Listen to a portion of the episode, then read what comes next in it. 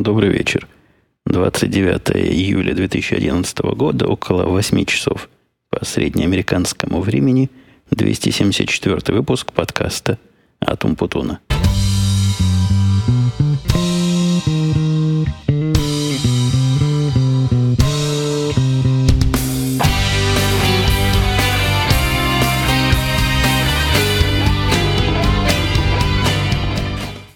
Твиттерах, и во всяких других средствах социального общения я грозился уже, наверное, недели две вот так сесть, собраться и записать этот самый 274-й юбилейный выпуск. Он не юбилейный, он просто день рожденный, потому что 6 лет подкаста, ну, это не юбилей. Это уже обыденность. Первый год был юбилеем, наверное, третий год был знатным юбилеем, пятый год, ладно, с натяжкой еще юбилей. Шестой год это уже рутина. Это уже такой возраст, который порядочная девушка будет скрывать.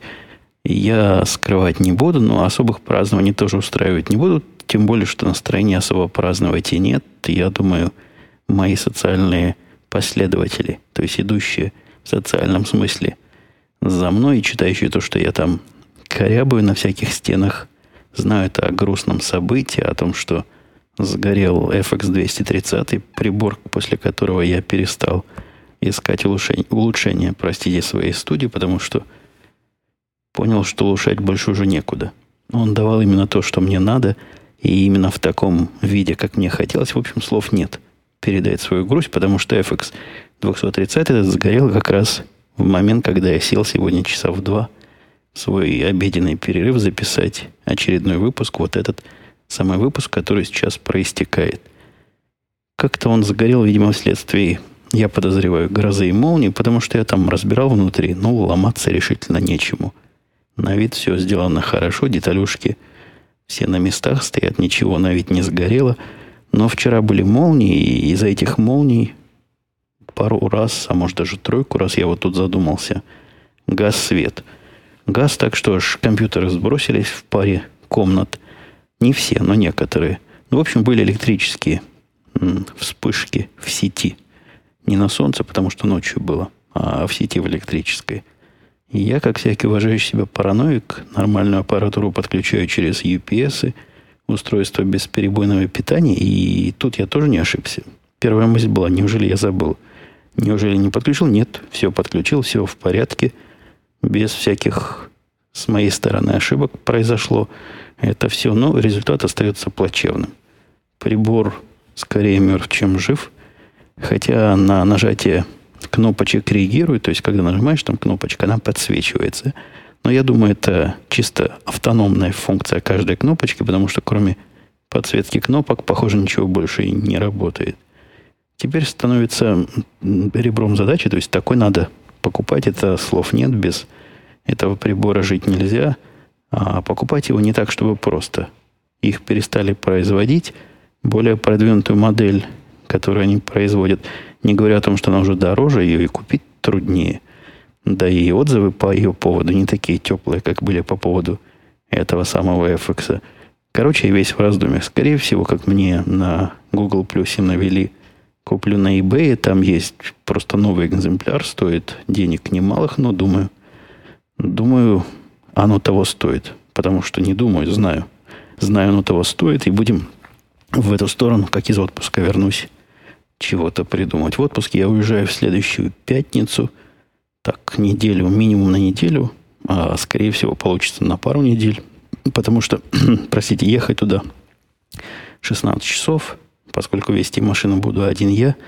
Вы представляете, 16 часов прорулить просто невозможно физически. Я не знаю, может, могут специалисты, которые грузовики водят. Хотя, наверное, то, на чем сидишь, после этих 16 часов будет сильно болеть. Мы же едем в два захода, то есть на полпути остановимся, переночуем, а потом поедем дальше. И я почему подозреваю, что будет больше, чем неделя? Потому что поехать два дня, потом неделю лежать на берегу океана, а потом ехать еще два дня обратно. По-моему, это какой-то экстрим. Места там вроде бы есть на этом островке, где мы отдыхать собираемся. И если нам понравится, я думаю, возьмем еще одну недельку. Тогда уж я полностью отдохну от этих самых двух поездок. Ну, поездки мне не кажутся таким уж, такой уж трагедией, такой уж работой, потому что план был. Был план проехать Америку вдоль или поперек. Это не совсем вдоль, это так по диагонали, но все равно проедем через много всяких мест, может, чего интересного, и будем наблюдать. Если чего интересного попадется, я, конечно, на карандаш заметки для очередного подкаста возьму с собой, а обязательно, обязательно аппаратуру. Хотя сильно сомневаюсь, что будет оттуда возможность вещать. С этим подкастом ясно как. То есть не ясно как, но что-нибудь придумаем. Он же не идет в онлайне. Смогу, наверное, при желании и при возможности записать. Возможности, это если останется время от отдыха. А что будет с другими подкастами, там вопрос, конечно, интересный, особенно с радио Ти, потому что, похоже, целых два выпуска я буду как раз во время вещания в пути. Что будет, что будет, ну, посмотрим, что-нибудь придумаем. Возможно, оставлю свою студию включенной, а коллеги не дадут подкаст слушателям засохнуть без любимого шоу. В анонсах, которые я делал, производил, произносил до того, как сел записывать последние недели, произносил я эти анонсы, грозился в честь э, дня рождения, все язык юбилеем его поворачивается назвать, э, устроить такой специальный выпуск исключительно из ответов на ваши вопросы. Надо сказать, подготовился я плохо. Почему плохо подготовился отдельный разговор? Тут и работы, вроде бы последнюю неделю не особо много было, и совещанием не особо напрягали, даже все начальство в отпуске, половина подчиненных в отпуске. Но как-то не лежала душа, и, и не было куража, и фишка не, не, не знаю, что там фишка не делала, не делала то, что надо фишка. В общем, не было фишки и не было подкаста. Сегодня вроде бы она появилась, и если появилась, надо брать за рога эту самую фишку. Поэтому темы, которые тут у меня аккуратненько собраны из трех источников, собирал я прежде всего на официальном неповторимом сайте подкаста, который так и зовется, podcast.umputun.com. Кстати, я туда добавил кнопочку плюс один. Не знаю, чего она означает, но ее приятно нажимать. Нажимаешь, число, число увеличивается, и плюс один становится синенького цвета. Можете понажимать и я не знаю, какой в этом толк. Если вы понимаете, какой в этом толк, я, честно говоря, не понимаю. Я, я не прикидываюсь неграмотным айтишником, а куда этот плюс и для чего он нужен, загадка для меня полнейшая. Но можете понажимать и можете даже рассказать в комментариях, какая от этого великая польза и какой в этом сакральный смысл. Да, кстати, сегодня у нас исторический случай еще один. Не потому, что это первый подкаст после шести лет вещания. То есть это седьмой год пошел, это раз. Седьмой год это уже все нормальные дети в школу ходят, а в некоторых особо продвинутых местах уже во второй класс идут. Еще, еще тут в честь юбилея я подвальный подкаст записываю. Ну, поскольку аппаратуры нет, наверху сидеть смысла нет. Чего там сидеть? Там тепло. У нас жара нечеловеческая. Это, кстати, была одна из причин, почему я в студии подкаст ну никак не мог. Ну, просто даже при всем желании, когда снаружи 35 градусов – у меня на верхотуре там жарко, если не включать кондиционер. А если включать, то весь смысл студии теряется. Он гудит и трещит, и не улучшает наш звук. Поэтому вещаю я из подвала. И в этом подвале хорошо, прохладно. А относительно тихо. Вся семья вверху сидит. Если у нас получится с этим подкастом, и качество звука не покажется мне уж совсем отвратительным, возможно, это будет хорошее убежище и хорошая подземная студия – вот такой полуауткаст в доме, но вне всех. Вот. Я думаю, можно перейти к вопросам, которые я обещал осветить в честь юбилея, в честь дня рождения этого подкаста. И вопросы давайте начнем с официального сайтика вначале, потом пойдем либо на Twitter, либо на Google+, потом пойдем в третье место, то, которое останется. Первый вопрос не по какой-то особой причине, а без всякой особой причины. Просто вот так он первый у меня здесь стоит от слушателя Гимлис. Хотя Гимли заслуживает быть первым вопросом на юбилейном подкасте, потому что старый проверенный товарищ давно слушает. Я уверен, если спросить, скажет что-нибудь из первого или второго подкаста на зубок помнит. Так вот, писал Гимлис, приветствую. Часто ли у тебя, пишет он, возникает желание все бросить в какой-нибудь области деятельности, начать что-то другое? Чувствуешь ли ты проходящее время. Так, там дальше идет про подкаст 6 лет, так, так, так, седьмая часть твоей жизни. Давай, давайте последовательно, потому что суть, собственно, в этом. Если желание... Да, ну, конечно, желание все бросить возникает.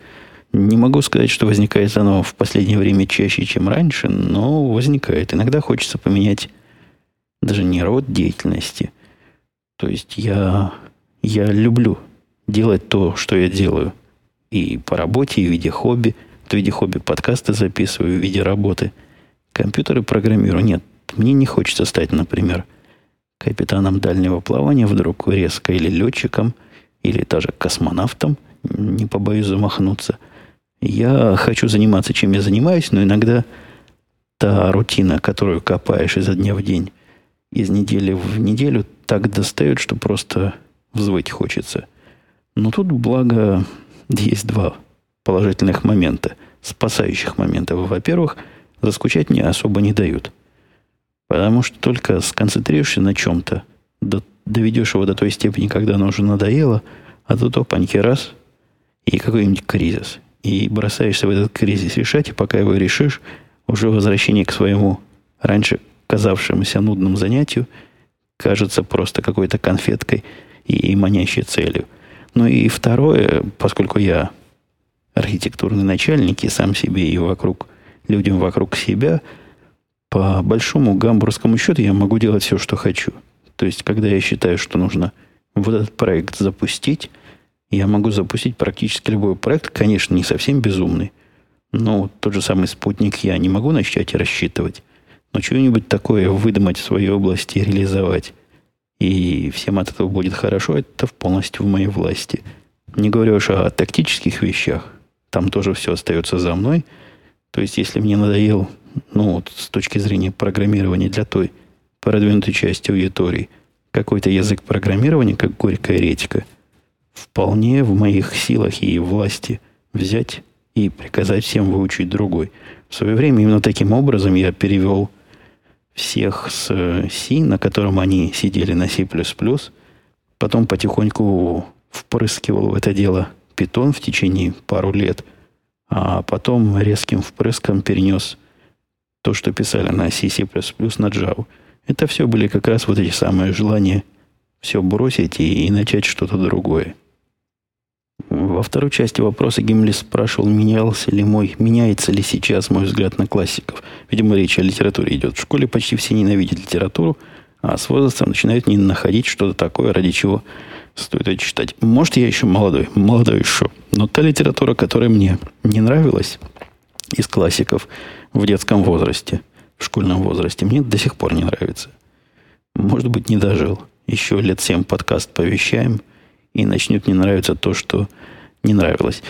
Дмитрий С. спрашивает, скажите, на Google плюс Умпутун У это вы или нет? Хороший вопрос, потому что на него кратко можно ответить одним словом «да».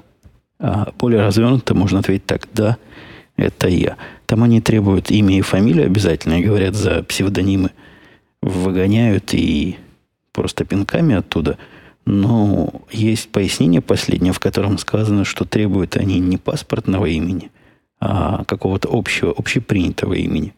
А уж куда общепринятым Путун, я не знаю. Я даже специально, чтобы доказать, если вдруг там человек проверяет, а не робот, что, конечно, вряд ли. Пусть посмотрит на фотографии. Я там выложил фотографию автомобильного номера, который подтверждает, что Умпутун – это мое самое, что на есть имя. Следующим пунктом слушатель Рубис спрашивает, Умпутун, я так понял, документы, которые замочила твоя крыша – оформлялись для получения звездно-полосатого гражданства. Ты уже какое-то время живешь без него и не особо жаловался на его отсутствие. Чем же это вызвано? Чего не хватает? На работе требуют или в магазине негражданам перестали картошку продавать? Не, ну тут надо серьезно. Негражданам водку продают только с трех часов. А до трех часов не подходи, не положено. Такие, такая дискриминация жестокая. Серьезно говоря, нет никаких практических причин для того, чтобы из официального законного постоянного жителя становится гражданином, но тут есть два или три даже момента. Во-первых, все становятся, как-то считается это круто. Не знаю, зачем это круто. Я вижу для себя вот в этой крутости сплошные минусы.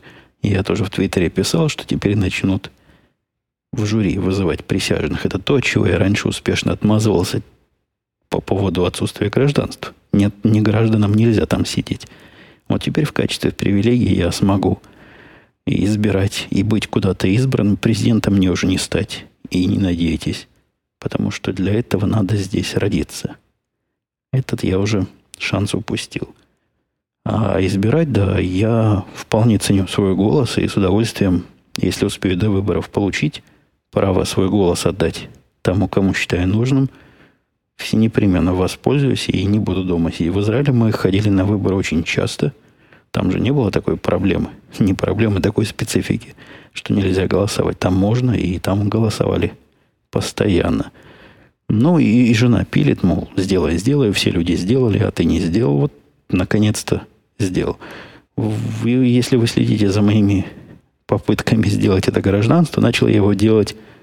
Первая мысль пришла, когда лет, наверное, 5, ну не 5, ладно, 5 не может быть, в 2002 плюс 5 2009, ну, наверное, в 2009 году, то есть два года назад, возникла она, и с тех пор я эти анкеты писал, однажды даже заполнил, потом где-то через полгода решил послать, оказалось, что за это время формы поменялись, и надо заново их заполнять. Потом заново. В этот раз сделал все. Анкеты заполнил, фотографии сфотографировал, послал, там тоже была комедия. Такое сложное объяснение, какие фотографии нужны. У них там написано, глаза должны быть на расстоянии, и какие-то части дюймов даются такие странные, типа 2 восьмых или 4 двенадцатых. Ну, нормальному человеку в миллиметр не перевести. Лицо должно быть не меньше столько-то э, дробных частей дюйма занимать. Уши так-то должны торчать. Сложное описание. Поэтому я поступил просто. Послал жену в фотоателье и сказал – вот дай ему описание, пусть тебя сфотографируют как надо. Там на описание смотреть не стали, а сказали, а, на паспорт, знаем. Сфотографировали, я потом себя точно так же сфотографировал, ну, то есть по аналогии с той фотографией, которую у жены. Все, прошло, все приняли, мы послали туда, в, в то агентство, как я жене гордо сказал, в котором не Джек Бауэр работал, а в котором начальство Джек Бауэра. Вы помните, он в процессе сериала 24 все время в Homeland Security звонили – вот из этого самого Homeland Security нам и прислали уже подтверждение, что да, документы приняты, вложены в дело, и мне назначили даже в тот самый день, когда мы уезжаем, когда уезжаем в отпуск, в 8 утра этого дня, прийти одному по секретному адресу, не могу вам сказать, даже не пытайте, адрес секретный, не приносить с собой ни сотовых телефонов, ни сопровождающих. Я подозреваю, надо оторваться от хвоста – в процессе, и там с меня снимут биометрические показатели. По-русски говорят отпечатки пальцев. Я не думаю, что-то еще будут снимать. Хотя идея, зачем им мои отпечатки пальцев второй раз, мне не очень понятна. Когда мы въезжали сюда, отпечатки пальцев сняли. И наверняка они в какой-то базе есть. Может, я чего не понимаю в этой самой биометрии, но они ведь не меняются. Если сняли 8 лет назад, то они такие и должны остаться. При этом жене пришло подтверждение, но не пришел запрос на ее отпечатки пальцев. Непонятно. Я подозреваю, что и ей придет просто еще. Еще не дошло. Еще там в глубине бюрократической машины. Ну все, процесс пошел. Следующим этапом будет прохождение интервью. Там даже есть какие-то вопросы. Несколько не то что несколько сотен, по-моему, полторы сотни вопросов общеобразовательного исторического характера. Простые. Я их просматривал. Думаю, я бы и сейчас прошел без подготовки. Но все готовятся, и я тоже почитаю вопросы и ответы. Там так человеколюбиво, там даже сказано, какие вопросы всегда бывают. То есть есть, по-моему, три вопроса, которые задают в обязательном порядке, и, по-моему, еще несколько, которые задают опционально – но тут я пока небольшой специалист. Это я краем глаза увидел. Может, все это ерунда, может, все это не так. Может быть, все это сплетни с каких-то специальных сайтов, потому что на тех же сайтах, где я про вопросы увидел, там же и услуги адвокатов, которые помогают эти вопросы правильно пройти. То есть явно какие-то жулики. Может, и, и вопросы у них тоже э, жульнические. Давайте я как-то на этой теме засиделся. Пишет Ништ Гравикапа. С днем рождения. Хотелось бы услышать что-нибудь о судьбе одних из основных, одних из основных героев ранних выпусков подкаста Карла и Элейн. Про Элейн ничего не знаю. Вообще даже не слышал. Где она, что она. Ну, как бы я за ней следил. Карл связывается очень редко. Последний раз это было месяца три назад. Какой-то вопрос он глубокомысленный задал про, по-моему, оптимизацию времени компиляции или еще что-то такое. Но явно ему ответ мой был не особо нужен. Он задал, чтобы ну, приятно поговорить с умным человеком.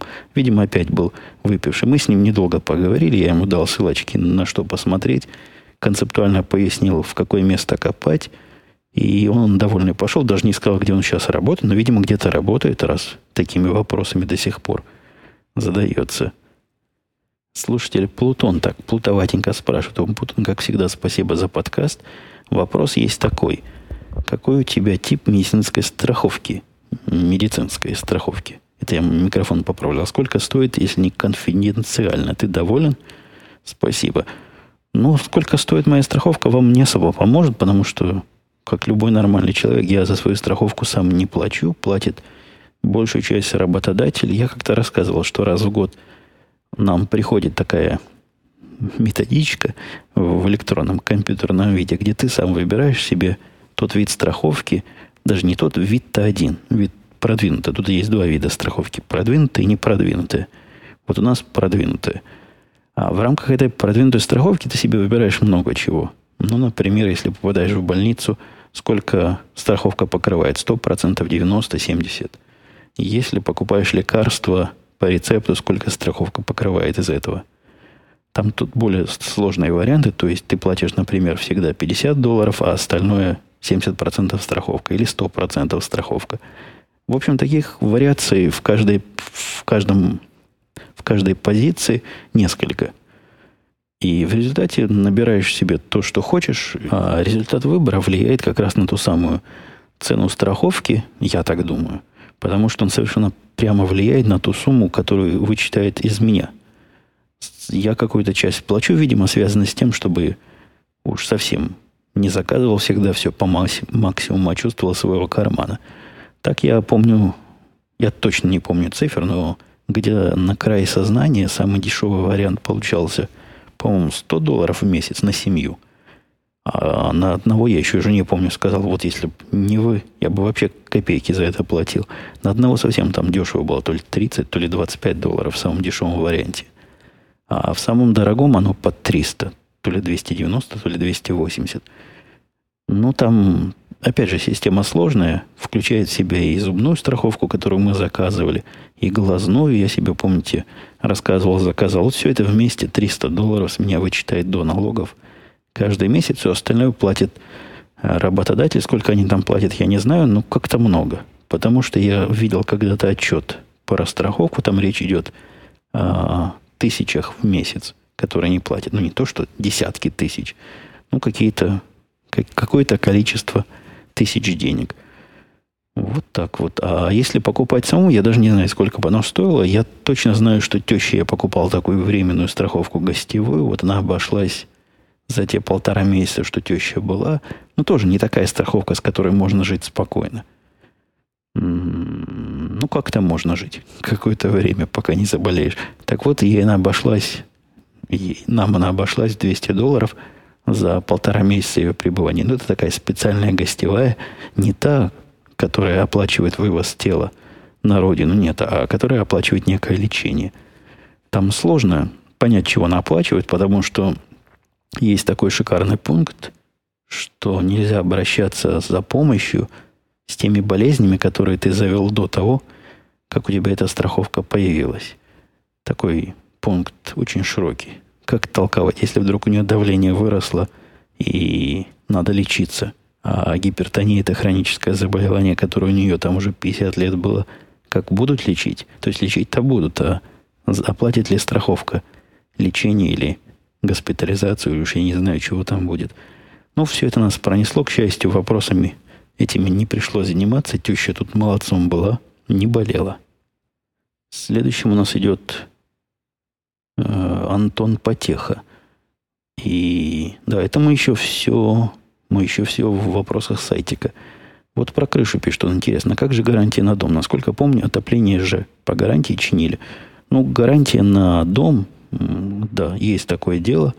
Надо ее продлить, потому что она как-то у меня отменилась недавно. Из-за того, что кредитная карточка, по которой они снимали, она устарела, какое-то очень неудобное дело, я вам доложу. Если карточка устаревает, и тебе дают новую, даже если у новой такой же номер, хотя, по-моему, у них всегда другой номер. Короче говоря, устаревшая карточка ведет за собой отказ автоматически всех систем, которые на эту карточку зарегистрированы. Я не слышал, чтобы можно было продлевать автоматически, чтобы они как-то догадались, что вот новая карточка у меня появилась от того же провайдера. Ну, наверняка могли бы там между собой сговориться, а мне голову не морочить. Вот эта самая гарантия, она покрывает, конечно, ряд вещей. Не то, что все, что вокруг дома или в доме. Все, что снаружи дома, оно не покрывает вообще. Это только для внутри дома. И, и то, внутри дома не все. Ну, вы понимаете, если покрыть все, так и будешь платить как за все. А так, приятный компромисс. Про крышу я подробно расскажу в следующий раз, чем эта история закончилась. Ну, спойлер, закончилась хорошо. Вот эти ливни, которые тут прошли, нас не обидели. Двигаемся дальше. Air Air Gunster. Я не первый раз вижу этого товарища или господина вопрос, но выговаривать мне трудно, как и в первый раз. «Привет», писал он. Как всегда, спасибо за лучший подкаст. У меня вопрос касаемо машин. Были ли у тебя аварии? Как все происходит у тебя на первильщине? А, видимо, речь идет, как происходит во время аварии. У меня была одна маленькая, даже не у меня, ну, у меня. И, по-моему, я не рассказывал когда-то, что с женой мы ехали по ночной дороге. У нее еще прав не было, был только пермит, то есть право на вождение в присутствии опытного водителя, в скобочках меня – и вела она машину, и в результате резкого торможения на узкой мокрой дороге, в общем, перед перестроением не вовремя. Ну, честно говоря, мы были виноваты, но, конечно, тот сзади, который в нас чуток врезался на грузовичке, таком пикапе небольшом, тоже еще тот козлина, потому что надо дистанцию держать, тогда не врежешься. Я до этого, кстати, всегда думал, что кто врезается, тот всегда виноват. Не знаю, кто был в этот раз виноват, но мы остановились. Мужик начал за голову хвататься, матерными словами ругаться. Я ему сразу, мужик, мол, фильтруй базар. Он, не, он в драку не полез, и в базар сразу стал фильтровать, и даже еще извинился, что, мол, такой у него стресс, такой стресс, машина новая, вот только на работе дали, а тут уже вот царапина. У меня, я ее даже после этого не чинил Хонду, потому что, ну, вы знаете, машины, они сзади довольно крепко сделаны, даже Хонды. Ну и у него ничего не было, какая-то царапина. Тем не менее, видимо, ему надо было для своей работы. Вызвал он э, полицейского, который приехал минут, наверное, через 10. Чего-то записал, чего-то там пробил по базе. Его права, наши права. Проверил пермит моей жены. Он в таком состоянии был. Пермит же это не права, а это такая бумажка, распечатанная на принтере с кривой подписью и печать. Печати, по-моему, нет. По-моему, подпись чья-то там есть, и все. Посмотрел он скептически на этот пермит, который до этого три или четыре месяца в кошельке терся. Ну, ничего. Страховка все оплатила. А, по-моему, оказалось, что мы не виноваты, потому что врезались в нас. Ну, вот, собственно, и все. А в простых случаях, которых у меня здесь не было, но о которых я знаю, но и здесь можно было тоже так сделать. То есть можно было обменяться данными страховки и разъехаться, раз мы сами можем ехать. Ну вот, видимо, ему надо было присутствие шерифа. Нет, ничего сложного нету. В Израиле у меня было пару раз аварий, я думаю, примерно так же, как в Израиле. Здесь и происходит. Никаких сложностей. И милицейский этот приехал очень быстро, хотя мы были на краю мира, где-то между нашим городом и каким-то другим городом в полнейшей степи, и где, где только волки воют. Слушайте, Сергей пишет, здравствуйте, спасибо за подкаст. Привык его слушать перед сном как сказку. Вопрос такой. Этим летом я получил диплом окончания высшего учебного образования. Заведение, наверное. Ну ладно, получил высшее образование, закончив заведение по специальности учитель информатики. Вот и стало интересно, а как у вас относится к учителям, какой у них там социальный статус и заработок в среднем, может, какие-то льготы. Ну, тут меня Проще, наверное, Google спросить, чем меня, потому что я понятия не имею. Мой мальчик так и не стал учителем. Когда он становиться пытался учителем, я тогда смотрел, какие зарплаты, и тыкал ему в нос, говорю, ну что ж, ты будешь учиться как дурак 4 года, чтобы 40 тысяч получать? Откуда-то я знал про эти 40 тысяч. Сейчас не помню своих источников. У меня было впечатление тогда, когда я его отговаривал, и я его не отговорил, он сам передумал. Или его кто-то другой отговорил, что не особо они так, чтобы в жиру катаются, с этого самого жиру бесятся. Все знакомые мне учителя из вот из комьюнити, которое вокруг меня тут, не производят впечатления преуспевающих людей и вечно берут какие-то дополнительные часы. То есть, наверное, там работа не сильно, чтобы хорошо оплачивается. Что там с льготами, я не знаю. Мне даже трудно представить, какие могут быть льготы. Право перехода на красный свет не, не, не могу себе представить, но советую пойти в специальные ресурсы и поспрашивать там – Добрый день, пишет Дмитрий. Есть серьезный вопрос к вам. Вышел тут у нас спор с товарищем. Я этот вопрос раза три уже видел. Видимо, серьезный вопрос у Дмитрия в разных подкастах с моим участием. Так вот, вышел у него спор с товарищем, куда исчезают программисты после 40. Теория у нас две. После 30 начинают уходить из области, но некоторые продвигаются и становятся начальниками. Два, область компьютерной программирования в странах СНГ еще и состариться не успела – а когда основная масса теперешних прогеров перейдет к 40, они там и останутся прогерами. Я вообще не вижу проблемы, что они куда-то исчезают. Может, вы их не там ищете. Да вполне есть нормального возраста программисты. Вокруг меня таких много. Вот я такой. Ну, как-то принято, во всяком случае, раньше. Это было сильно модно. После того, как ты достиг каких-то вершин профессионального мастерства пойти на дурацкую работу. Я, вы знаете мое отношение, я против дурацких работ, я люблю заниматься чем люблю, да и, ну, прямо скажем, по деньгам переход на дурацкую работу не то, что лучше, он не лучше точно, а иногда даже хуже. Ну, там сложная ситуация, зависит от компании, зависит от условий, зависит от всего. Но в последние годы стало модно и популярно продвигаться именно в своей плоскости. Не перепрыгивать в смежные области, а продвигаться у себя и оставаясь в области программирования, например, идти в руководителя группы, потом идти в руководители более крупной группы, потом в какие-то э, глобальные такие архитекторы, ну и так далее, и так далее, не переходя в область менеджмента, вот такого, где надо, ну, вы знаете, чем менеджеры занимаются – и не уходя в смежные области управления проектами или управления продуктами, или управления, я не знаю, заказами, или управления программистами, вот такое прямолинейное менеджеровское, а развиваться в своей области. Это, повторюсь, тренд такой. И я вполне этот тренд приветствую. Сергей, не знаю, тот ли, что было раньше, но, несомненно, Сергей спрашивает, а бункер по дому – это обязательно атрибут для всех домов? Ну, конечно. С момента Карибского кризиса все себе роют бункера, чтобы, если война, если завтра поход, было куда спрятаться. Не, ну на самом деле, как вы мыслите себе частный дом без подвала? Это не бункер по дому, это подвал. Вся идея прятаться от торнадо, я об этом рассказывал, не, не от того, что этот бункер не пробивается бронебойным снарядом, а для того, чтобы защититься от горизонтально летящих вещей, палок, там, деревьев – остатков машин разбитых. Подвал в этом смысле защищает, потому что вместо стен у него земля тут по бокам, которую пробить, наверное, можно, если задаться такой целью, но трудно. Никаких бункеров, конечно, нет. У меня тут тоже никакого бункера нет. Если я его назвал бункером, то это была шутка юмора. Не берите в голову. Такие же подвалы, как у всех. У моей тещи был частный дом, и у него был подвал. У нас с женой первый дом, который я купил – был с подвалом, в который можно было, по-моему, заходить только из кухни. Какой-то он такой странный подвал был. Но тоже был подвал. Но всегда под... Как же... Ну, как частный дом без подвала. Это просто какой-то позор и срамота. Так, на вопрос слушателя, который почему-то без имени, анонимный вопрос проник. Зачем мне все это надо? И чего я дурака валяю и записываю подкаст, отвечать не буду, потому что это какой-то странный вопрос. А зачем он это тогда слушает? Давайте перейдем к э, вопросам из Твиттера.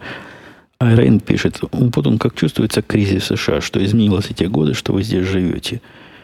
Э, я на это тоже отвечал. С тех пор стало лучше. Я отвечал на этот вопрос года два назад, последний раз. Для новеньких скажу, что кризис не чувствуется в том виде, что люди прыгают с небоскребов или живут под мостами в полиэтиленовых пакетах. Нет. Даже в коробках от телевизоров мало кто живет. У нас, как было на Первиль два бомжа, так два и осталось. Вы помните, один идеологический, а второй просто бомж. Хотя вот тому, который просто, и мне показывали квартиру, которую ему мэрия выделила, домик такой, недалеко от того места, где я раньше жил, но он все равно продолжает бомжевать. Про идеологического с макбуком черным я тоже рассказывал в прошлых подкастах. Их больше не стало. Как было два, так, видимо, два. Видимых и осталось. Магазины некоторые позакрывались. Магазины, которые продавали странные вещи, непонятно как выживали до сих пор. Хотя многие магазины, которые я лично не понимаю, каким образом они экономически себя содержат. Например, недалеко от того русского магазина, в котором мы иногда ездим за воблой, семечками и колбасой копченой – есть табачная лавка. Я недавно в Google Plus фотографировал дверь этой табачной лавки для того, чтобы показать, что и там уже электронные сигареты продаются. Я ни разу не видел. А жену я там жду иногда минут по 20-30, что туда зашел хотя бы один человек. Я предполагаю, что это лавка прикрытия какой-то какой-то арабской мафии, потому что там сплошные арабы в виде продавцов. Но не знаю. Раз они открыты до сих пор, и вроде бы кризис был, и их не выбил из колеи, наверное, какая-то прибыльность есть. Может, достаточно пачки сигарет в день продать для того, чтобы магазин содержать. Но многие странные магазины, там продававшие антиквариат какой-то, какие-то ручные игрушки, какие-то... Был магазин, который для невест, по-моему, тоже закрылся, специализированный. Вот такие, да, позакрывали в центре города. Хотя жена говорит, что теперь вот те места, в которых эти магазины были, пустовали долгое время. Видимо, аренда дорогая. Теперь они стали обратно заполняться. И я точно знаю, что один ресторан, в который мы хотели пойти, долго собирались пойти. Так долго, что он закрылся, пока мы собирались. И стояло место пустое около года, а теперь там другой ресторан, в который мы опять собираемся сходить. Ну вот так примерно кризис и ощущается. Наясимианинисис. Умпутун, пишет он или она, а в Америке как конкретно у вас на работе? А и в Америке конкретно у вас на работе как обстоят дела с увольнениями? Как увольняют и увольняются? Да как, как, как везде, по-разному. Общепринято, что уволиться можно, предупредив начальство за две недели. Это даже такое ну, чуть ли не общее место. Все об этом знают. Даже я об этом знаю, откуда, наверное, из литературы, из фильмов. И я точно знаю, что все увольняются, предупредившись за две недели. Это, может, даже в законе такое написано, не знаю. В Израиле было не так. В Израиле я, когда увольнялся, я месяц за три сообщил, и то меня корили, что ж так мало на времени дал подготовиться. Наверное, даже больше, чем три месяца я им дал. Все равно были не очень довольны. Да, две недели и, и иди куда хочешь. На работников распространяются иногда всякие ограничения, то есть иногда конкурентам нельзя какое-то время пойти. Но это зависит от личного договора, который, как правило, секретный. И вам никто не скажет, какие у него там условия, что он может, чего он может делать и чего он делать не может. Увольняют, ну, вызываешь в кабинет и говоришь, пошел вон, чтобы я тебя завтра здесь не видел. Я, я шучу шутка, я не знаю, как увольняют, потому что увольнял я одного Карла, я об этом я в подкасте рассказывал, но там был особый крайний случай, когда волю действительно вот чуть ли не с охраной выводя, но за этим я вам, вас посылаю в прошлые выпуски, там я в подробностях все эти рассказывал истории. У меня нет необходимости кого-то особенно увольнять, потому что команда, которую я собрал, меня устраивает процентов на 70-75, что хороший, согласитесь, показатель. 100% достичь вряд ли можно, как и абсолютного нуля. А вот эти 70 плюс это очень и очень достойно. Ну, покры... Практически как покрытие тестами. 70% реальное достойное покрытие.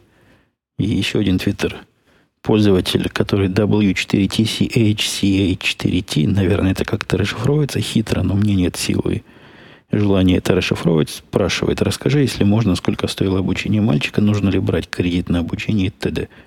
Ну, секрет тут нет. Они все примерно одинаково стоят. Приличные вот эти колледжи, по-русски говоря, институты, они стоят 20, 30, 40 тысяч долларов в год. Обучение составляет три года, если, конечно, учишься нормально. И брать суду, конечно, никто не заставит. То есть вопрос, нужно ли брать кредит, не нужно. Если есть деньги, так не берите, ради бога, и, и платите из кармана. Но деньги надо платить, и причем платить им чуть ли не вперед. Помню, был даже какой-то напряг с этим. То ли они вперед просили сразу 30 тысяч, то ли надо было на два куска разбить. Ну, собственно, и все. Платишь и учишься. Не платишь, не учишься. Третьего не дано, хотя на самом деле третье и четвертое есть. Даже с таким разгильдяем, как наш мальчик, ему были положены всякие скидки, всякие льготы. Но тут сильно зависит от состояния родителей, благо состояния родителей. И от того, как ребенок этот учился раньше, если бы я получал на работе поменьше, а мальчик учился в школе получше, можно было не 30 тысяч. Мы 30 не платили. Мы платили, по-моему, 22 тысячи. Остальное ему скинули за какие-то успехи. Я уж не помню в чем. А я знаю других людей, которые платили за то же самое и 5, и 6, и 7 тысяч. То есть за тот же самый курс. Потому что вот так у них карты легли. Вопрос еще остается, но у нас тут пятница, вечер. Я устал, как собака за рабочую неделю. Тем не менее, пойду в сторону вопросов из Google Плюса. И тут что? Меня спрашивает Максим, Евгений, рассматриваешь ли ты свой подкаст как некую семейную историческую хронику, которая будет интересна по прошествии лет твоим детям, может, внукам, если они будут знать русский язык, естественно? Не знаю. Я об этом не задумывался. То есть я в таком разрезе, в таком ракурсе не рассматривал свой подкаст вовсе, и мне не кажется, что это историческая нетленка, хотя бы в масштабе семьи. Но что-то в этой мысли есть. Надо потом эти великие свои мысли закатать на болванку, э, закопать в землю перед домом и поколением сказать, чтобы выкопать через 200 лет, послушают исторические эти самые наслоения. Нет, серьезно говоря, я в эту сторону не расценивал и не думал, и уж точно не для этого все затеивал. Зачем люди слушают подкасты типа UWP, спрашивает Алексей. Меня он спрашивает. То есть он слушатель, и спрашивает меня, зачем люди слушают. С радио Ти ему все понятно, там шоу. А тут я вот сам не могу понять, зачем я уже третий год это слушаю. Как незнакомый мне русскоговорящий мужчина из Напервиля покупает iPad тещи. Не сочтите за наезд, но я правда не могу найти, на, найти ответ на этот вопрос. Мы как-то этот вопрос подробно обсуждали, дорогие слушатели. Я думаю, заслуженные слушатели. Хотел сказать старые. Нет, они не старые. Они моложе нас с вами вместе взятых будут. Но проверенные, которые слушают с ранних выпусков, помнят мои вопросы в эту сторону. Зачем вы здесь собрались? А особенно я подозреваю, что такие вопросы мы могли в подвыпившем состоянии, в изрядно уже, наверное, забытом вами – подкасте «Янки после пьянки». В, в том его, в той его ипостаси, в которой мы вместе собирались с Димой, наверняка мы такие философские вопросы обсуждали. Здесь все понятно. По-моему, еще понятнее, чем с радио Ти. У радио Ти есть аудитория такая немножко в определенную сторону направленная, то есть там для гиков или тех, которые считают себя гиками, или тех, которые интересуются около гиковскими новостями. Ну, что-то такое специализированное и очень узко направленное в широкие сферы. Здесь же самый, что ну, есть популярный жанр подсматривания в замочную скважину. Нет, серьезно говоря, мне всегда казался жанр, где человек рассказывает, если он особенно рассказчик достойный, как не побоюсь этого слова я, мне всегда интересно послушать, чего кто трепится – вот и вы слушаете этот треп без всякой пользы для себя. Я вовсе и, и не пытаюсь пользу какую-то нести, но за исключением известного, проверенного и даже подтвержденного некими медиками эффекта, что от этого подкаста происходит очень быстрое качественное засыпание. Нет, ответа нет. Ответа, который пощупать нет, потому что интересно. Потому что интересно послушать за жизнь – от человека, который умеет за эту самую жизнь рассказать. Наверное, интересно, когда жизнь другая, хотя я уверен, если бы я жил вокруг вас, то он находил бы тему на поговорить с не меньшим успехом и, наверное, с не меньшей популярностью. А вот заметно, что Google Plus все-таки более направленный на мальчиков и айтишных мальчиков область, потому что все вопросы какие-то специальные здесь идут. Я тут некоторые специально даже прокручиваю – типа каким языком программирования пользуетесь на работе, но это совсем не для этого подкаста. Ну вот даже вопрос от Алексея Зубко, как вы работаете дома, когда домашние шумят, опять же в сторону работы. Так понял, пишет он, что у вас нет там стены, наушники, вопросительный знак, или по-другому сформулировать, как правильно сделать, чтобы тебя ничего не отвлекало. Научить себе не отвлекаться, наушники с музыкой, затычки в уши, дисциплина дома и т.ц. Про отдельный кабинет это понятно, но если этого кабинета стены тонкие, или как у вас нет вовсе, про это я тоже рассказывал, что особой проблемы нет.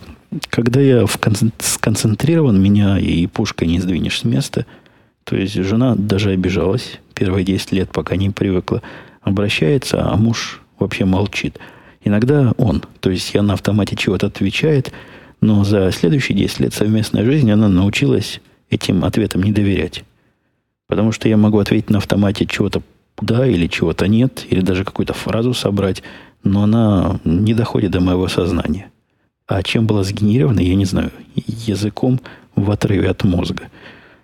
Когда уж совсем крайний случай, когда бегают дети снизу и кричат, я могу их, конечно, отогнать в подвал, но гораздо более действенным способом для меня это включить музыку, потому что шум регулярный, музыку, которую я знаю, которую представляю, что там будет дальше звучать, он для меня полностью маскирует даже более громкий нерегулярный шум. Вот такое строение мозга, как я так привык. Причем привык настолько, что никакого желания создать себе звукоизолированную среду я не имею. И на работе, когда бывают, тоже дверь никогда не закрываю, хотя там шум еще тот. У нас там недалеко support сидит. А эти даже когда по работе не болтают, то болтают просто так. Во время работы полностью отключаешься. Иногда есть, да, есть такие моменты, когда хотелось бы тишины, а, но они не часто бывают. Когда занимаешься тем самым архитектированием задач сложных в мозгу, и не все получается, иногда куски выпадают, вот тогда хотелось бы тишины. Ну, гаркнешь на семью. Они полчасика тихо походят, а за полчаса можно такое напридумывать, что потом вся компания пять лет программировать будет.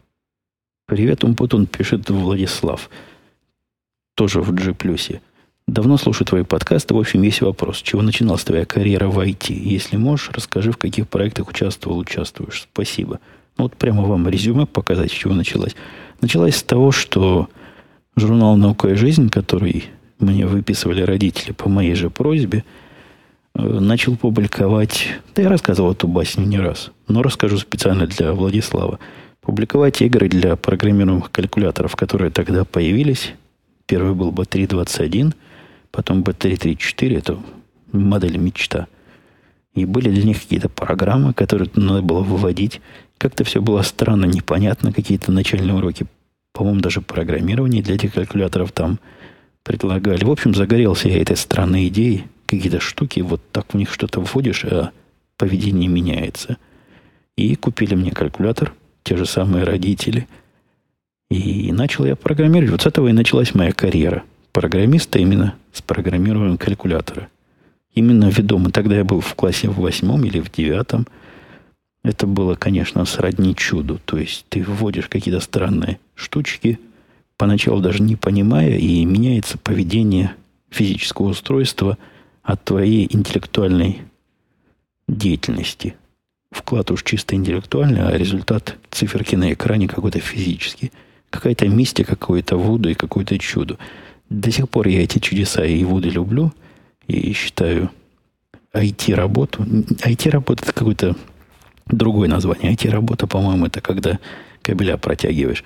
А именно работу программирования и проектирования чем-то видит творчество. Вот в той области, в которой как раз мне и положено творить. Ну и все, и потом покатилось. От этих самых калькуляторов я и пошел в радиотехнический институт учиться на программиста. Не программиста, а на программиста тогда было в те далекие годы западло учиться. Это была девчоночья профессия. На прикладную математику пацаны не шли, а они шли на всякие другие. Вот и я пошел на всякое, на что пацаны ходят. Ну вот, с тех пор и понеслось, и, покатилось. В каких проектах я участвую? Участвуешь, это скорее к радио идти. Тема, там я иногда касаюсь вот того или иного, что делал за прошедшее время, не в особых подробностях, потому что вы должны понять, тоже связан своими служебными тайнами. Но иногда что-то такое выдаю. А радио Ти, если вдруг вы не в курсе, радио минус T.com. Тоже такой подкаст. Тоже, говорят, известный. Слушатель Антон спрашивает, как там дела с ЯПП, почему ваши парные подкасты почти совсем пропали. В первых выпусках до сотого вы говорили про рабочий коллектив, их интересы и странности. Сейчас этого нет, стало скучно или редко на работе бывает. Ну, коллектив у меня стабилизировался, это раз. Во-вторых, он остался не особо любопытный с точки зрения разговора. Про всех я уже все рассказал, новые не приходят. Те, которые приходят, про них даже языком лень ворочать, хотя иногда я ворочаю. А про старых, ну что еще про старых рассказывать? Они не меняются. Ну, повторяться я не люблю. Стараюсь не повторяться, хотя с годами это все сложнее и сложнее. Объема моей оперативной памяти явно не хватает на седьмой год подкаста. И если вдруг кто появится такой, как Карл или еще более звездная звезда, конечно, войдет этот персонаж в наши с вами подкасты. Но пока шансов мало, потому что народу я не набираю. А с теми, что есть, ну, что есть, о том и рассказываю. Все, я думаю, я, а, почему с Янки не пью больше, да, вы спрашиваете? Как там дела, почему ваши парные подкасты пропали? Это была первая часть вопроса. Ну, как-то он ленивая, ленивая Янка. Не приходит в гости, пару раз мы сговаривались, он обещал и не приходил, не синовал. Ну вот, говорит, приду, приду, потом звонит, говорит, нет, не приду, приду завтра. А завтра и не приходит, и не звонит. Ну, что с ним сделаешь? Не могу я его на цепи затащить. По слухам, в своем подкасте он рассказывал, что ему то ли трудно ехать в пьяном виде вдруг стало. Все эти годы, значит, было хорошо ездить, а теперь трудно стало. Может, на самом деле трудно. Ну, могли бы и по скайпу записать. Надо ему такую идею предложить. Хотя, живя в нескольких кварталах друг от друга, будем перед экранами выпивать и чокаться через камеру. Как-то это странно. Не по-нашему, не по-русски. Ладно, все, на этой оптимистической ноте я буду заканчивать, потому что, вы видите, язык не ворочается совершенно. И пойду попытаюсь этот подкаст хоть как-то обработать более или менее, потому что без студии я такая вот грусть у меня – пойду с этой самой грустью в ту студию, которой нет, обрабатывать все, что записал программно. Все, пока. Возможно, мы услышимся на следующей неделе. Возможно, потому что, вы помните, неделя отъездная. Возможно, до отъезда. А возможно, чем черт не шутит, и в процессе моего отпуска. Пока. Услышимся.